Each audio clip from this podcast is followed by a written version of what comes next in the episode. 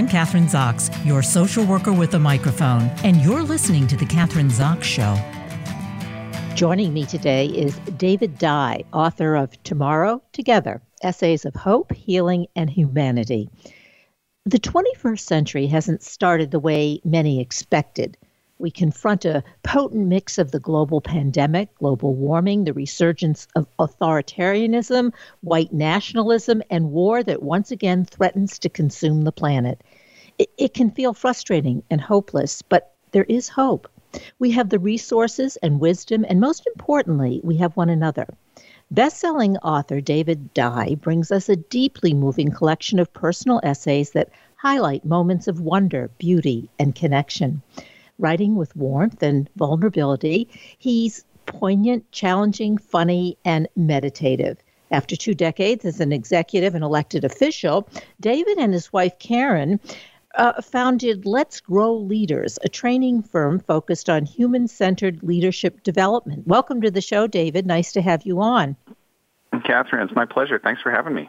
Well, as uh, the title of your book, Tomorrow Together Essays of Hope, Healing, and Humanity, right now it really doesn't feel like that in the context of what's happening to us around the world. Uh, so, my question is how can we achieve, and I know you've done this through your essays, but tell us how you know what is what can what are our expectations how can we have hope healing and humanity when to me it feels like we're more polarized than ever yeah, it's a it's a big question, isn't it? And it uh, is a big for question. Me, it always it is yeah. so big. It it can't. I think the the part of it is you, you know to acknowledge that it feels so overwhelming because it feels bigger than any one of us.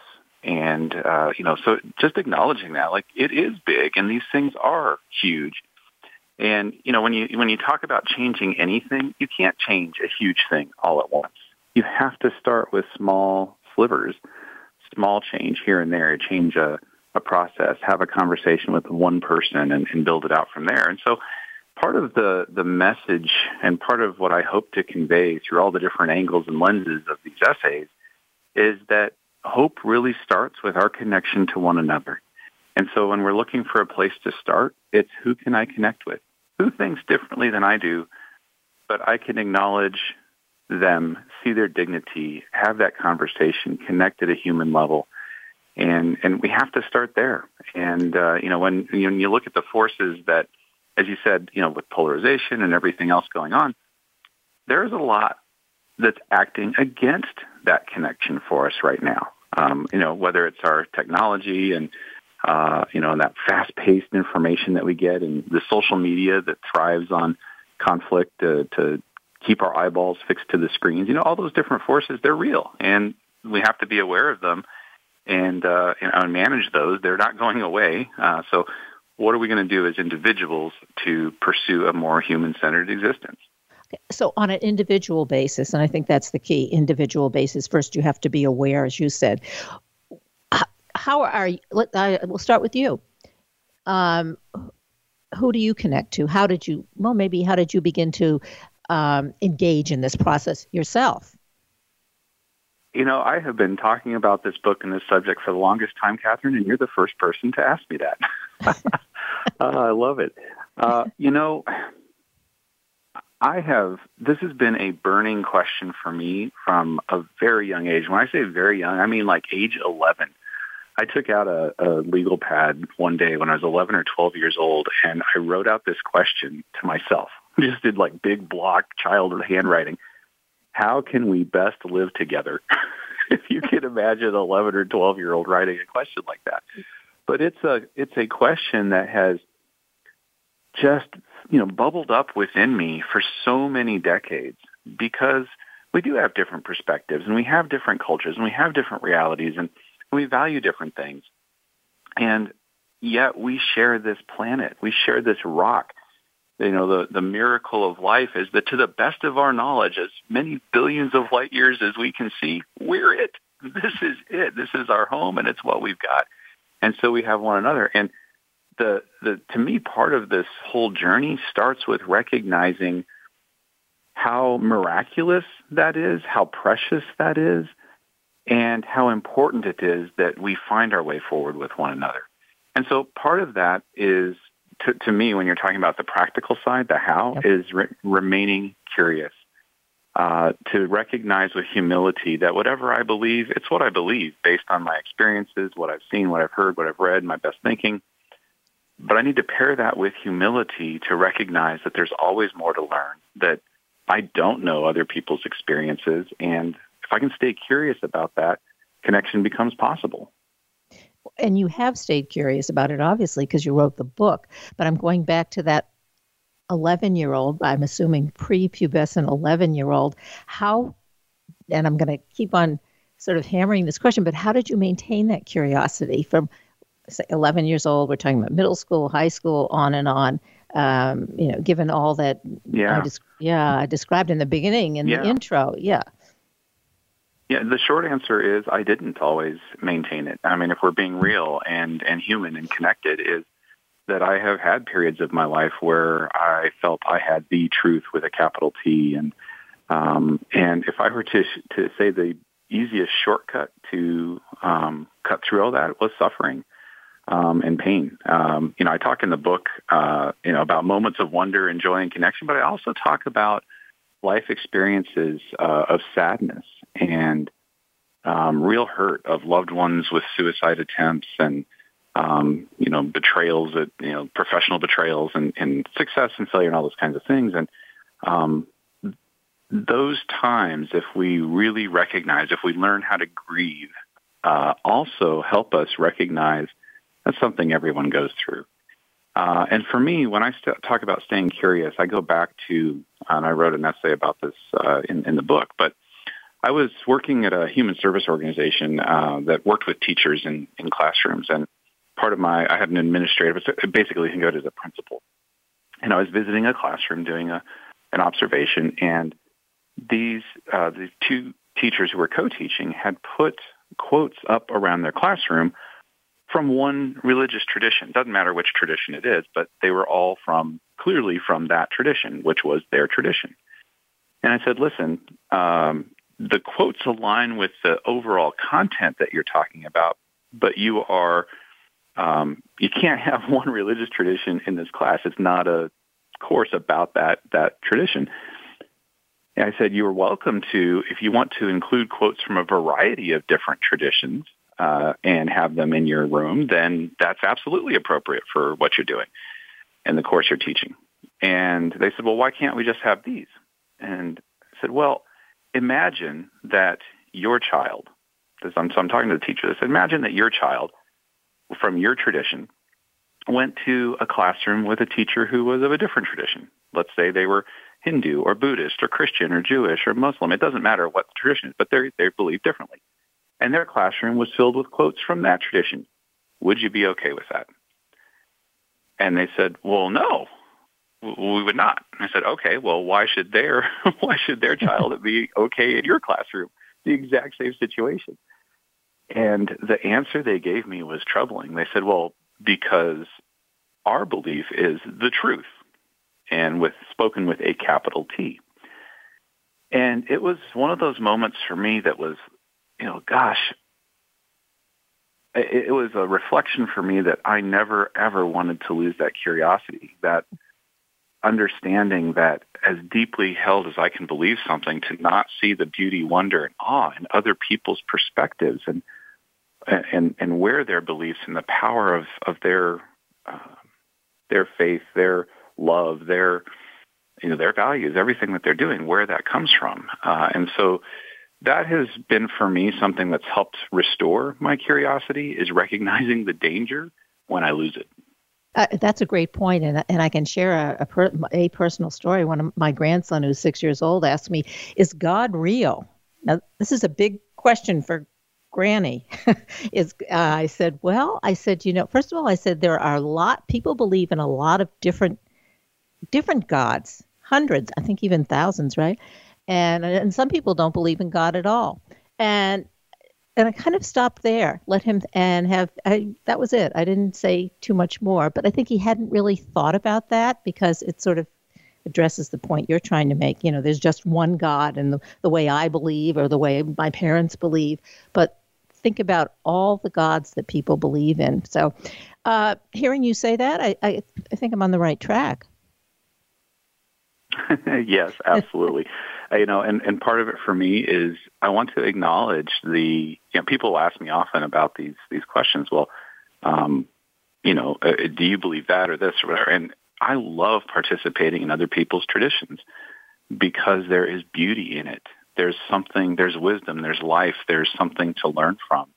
Uh, and we all have our shadow sides too. I mean, it's part of the, the reality of human existence is we are capable of great beauty and amazing awe and wonder, and we have a dark side too that, you know, has all of its will to power and fighting and, and all the darkness that, that comes too. And so, you know, to recognize that and to celebrate what's good and to, to help one another manage the other side.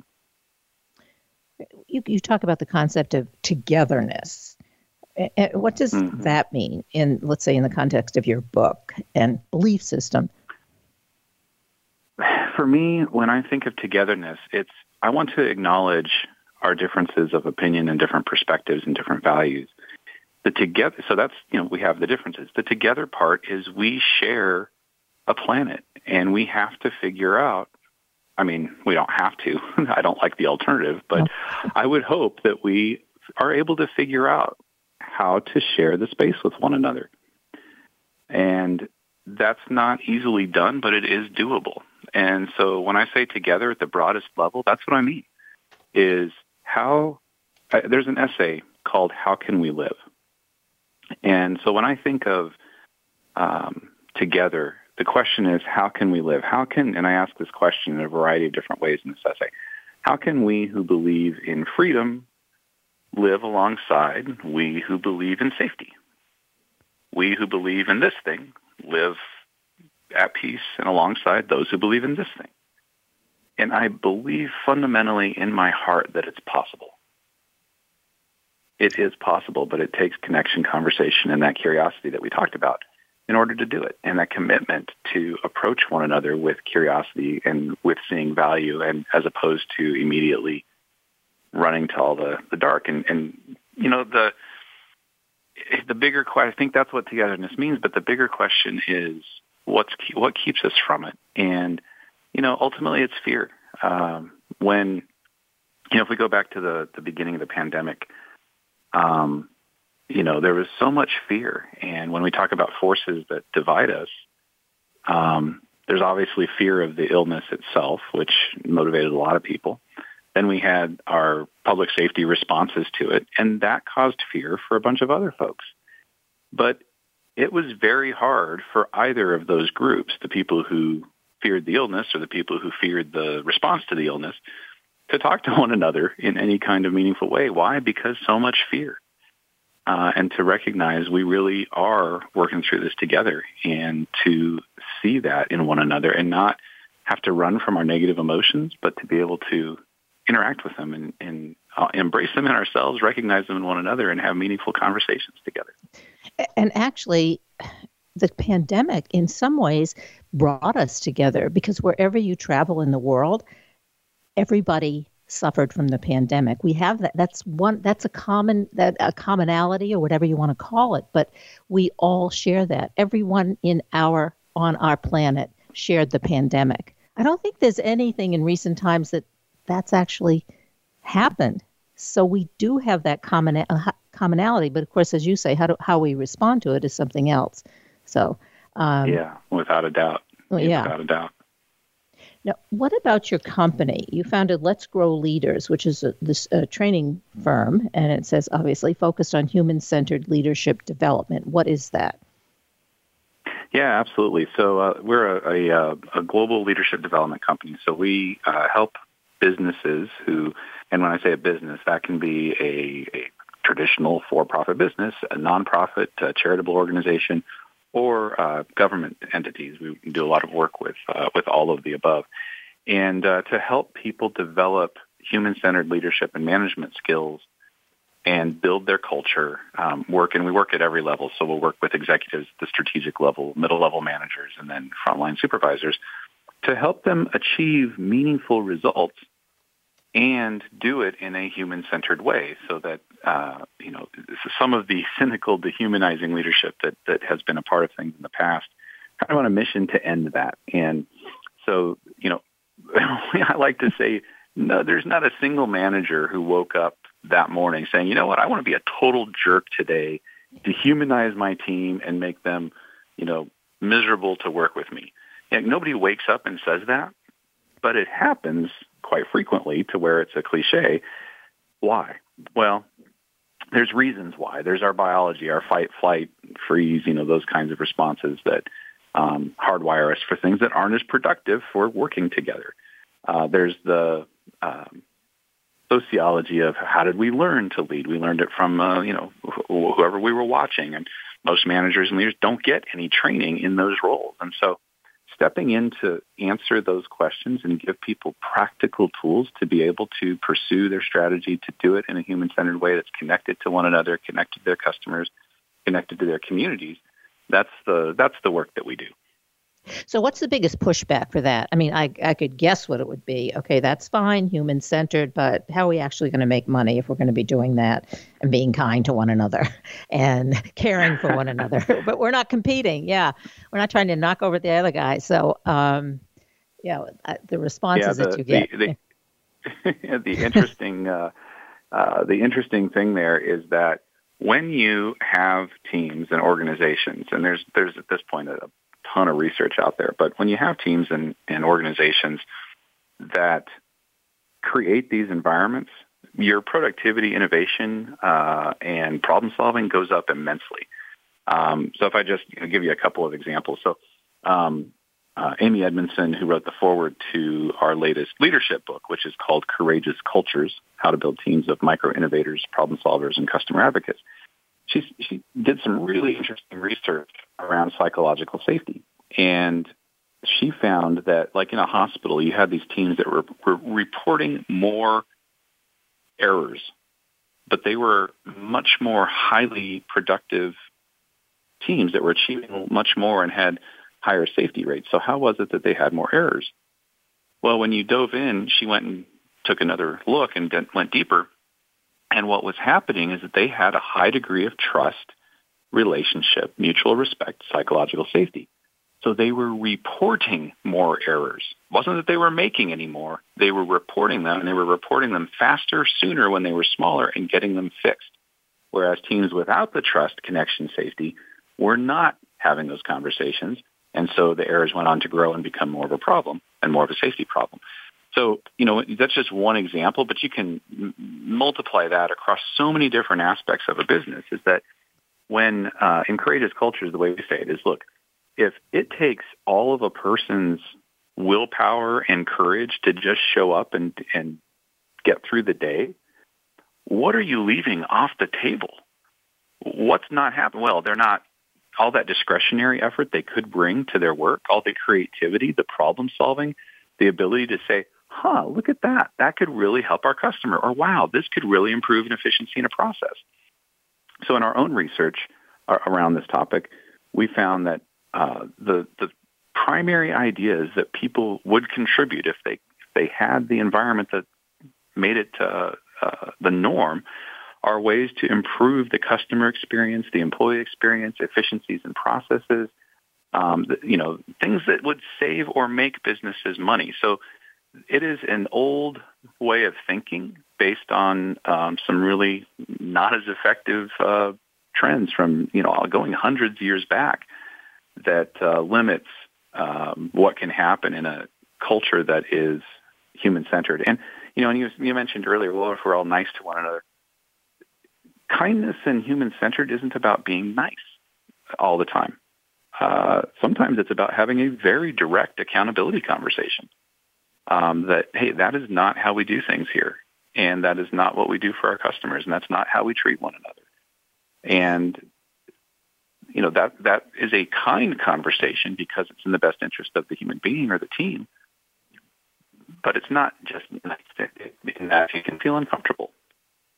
Well, the word that comes up when I'm listening to you is is trust. If you you, you learn to, that togetherness and, and trust is like really key and key to the well to, to a company and employees and, and, the leaders. Almost like the same kind of trust that you have with your kids when you're raising kids. You, if if they trust you, they'll tell you the bad stuff. They feel com- they feel comfortable yeah. enough. If they don't trust you and think they're going to be punished um, unfairly, they won't come to you. And it seems to me that's the same kind of thing you're talking about in um, Let's Grow Leaders. I mean, that's. Um, yeah. Leadership, yeah. leadership and management are relationships. They absolutely are. And, you know, by the way, as you're talking about this, I'm thinking of, uh, we're working on our, our next book right now, and we're doing a global uh, research study, uh, which I'd love your listeners to participate in. It's about conflict and collaboration at work. So what are sources of conflict? What advice would you give to yourself about a conflict that you had now that you're farther down the, the line? It takes five minutes, and I'd, I'd love to invite listeners to, uh, to participate that if they're interested. Great. So when you say participate, does that mean online? Is that a... Oh, yeah, yeah. Sorry. It's, yes, yeah. it's online. Um, the uh, URL is uh, World Workplace Conflict Survey.com. World Workplace Conflict Survey.com. And we're, we, we have uh, dozens and dozens of countries around the world represented and love to get your voice in the mix too. What countries, David, do you think are doing it right? Uh, I don't. I probably shouldn't say the word right, but where this kind this concept is working perhaps better than it's working here in the United States, or are there any kind of examples that we can look to around the globally? I, Yeah, that is an interesting question. I think you can find pockets. You can find organizations. Um, you know, every every country. It's fascinating to me. So, you know, we do work in Switzerland. Uh, we're doing some extended work in Switzerland right now, and you know, Switzerland has the the reputation for being neutral. Um, well, where did that neutrality come from? It was a whole evolution when you look into it, and you have the French section and the German section, the other section, and um, and some of the the conflict that happened back in the day and they came together and said, okay, wait a minute, we need to figure out how we're going to deal with this because we do have these different cultures and everything. And so they have adopted a, a way of being. And um, there's a, a saying over there that I, I love that the translate in English. They say, let's put the fish on the table. And what they mean by that is let's put the difficult subject on the table and let's talk about it. And that's a principle of way of being that uh, you know, Karin, my wife and I, we both love that saying, and it's one that we use with our other clients wherever in the world they might be. Is let's put the fish on the table. We don't need to be afraid of these conversations. Um, you know, and part of it for me is let's normalize having the tough conversations with one another. There's nothing to fear if we can enter into that with one another's best interest at heart. Other work that you're doing, because I find all the the work you're doing is really fascinating. Actually, people of Cambodia. Okay, you what are you you you are helping to provide clean water to the people of Cambodia.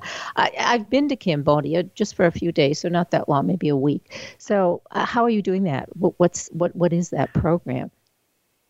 Yeah, I appreciate you bringing that up. It's it's something we're really passionate about. Is um, and so you've been there, you know, like Cambodia to me is, I mean, there's different parts of the world that have certainly suffered, but Cambodia is uh, one of those places that, gosh, what, what tragic experiences they have all been through, um, either by their neighbors, by their own civil wars, and, you know, all the different, uh, genocide, uh, just so much, so much tragedy. So, um, yeah, we're, we're very privileged and pleased to be able to provide clean water wells there. So what we do is we partner with an organization um, called Together We Can Change the World, and they vet and work with uh, local groups that um, do quality work and know the population, and um, so they're on the ground locally. And so they they screen people and so forth to to make sure that it's going to a good purpose. And um, so every all of the clients that we work with, we'll build wells, we'll fund wells to be built in honor of and in celebration with them to celebrate our work together and then provide people clean water. And why clean water? It is one of the most meaningful gifts that um, that we think you can give anybody uh, who doesn't have it. Your immediate health benefits. You know, we've been able to go and see the wells and work with some of the families and uh, hear the stories of you know, little four or five year old girl whose grandma is telling us how she was just so sick and six months of clean water and now look at her. She's running around and full of energy and life and and then you see the economic impacts of um, families with the, the clean water who were able to use it to um, um, irrigate some of their their um, crops and trees and things, and then we're able to, with some of the sales of that produce, able to get some chickens, and and they're just building the local economy, um, and then sharing and the the ways that they've been able to share with one another. The impact of clean water is so hard to overstate uh, when you've grown up with it and know it your whole life.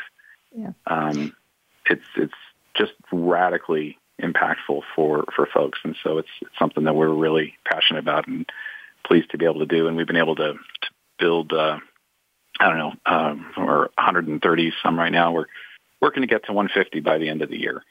I mean, think about it. We only have a couple minutes left, and I want you to list the websites we can go to so we don't miss it. But uh, here in the United States, in this wealthy country, what do we do? We buy our water because if we don't have clean water, we just go to the stand or the uh, grocery store and we buy clean water. And yeah, um, yeah. yeah. Two minutes left. So the, the title of David's book is Tomorrow Together Essays of Hope, Healing, and Humanity. But there's so much more that you and your wife are doing. So give us some websites to go to. sure. Tomorrow Together is available uh, in Kindle or ebook uh, as well as uh, paperback, um, Amazon, wherever you want to look. Uh, Tomorrow Together. And then uh, for more about our work, or you can learn more about the book as well, you can go to let's grow letsgrowleaders.com. And uh, yeah, I'd love to connect. I'd love to connect on LinkedIn and wherever. Um, we love answering questions, interacting. So if you have a question or want to follow up or read the book and go, hey, David, what about this? Please reach out. Love to connect and, and talk with you. Great. David, so much. Thank you so much for being on the show today. David Dye. Been my absolute pleasure. Thank you so much. I'm Kathryn Zox, your social worker with a microphone, and you've been listening to The Kathryn Zox Show.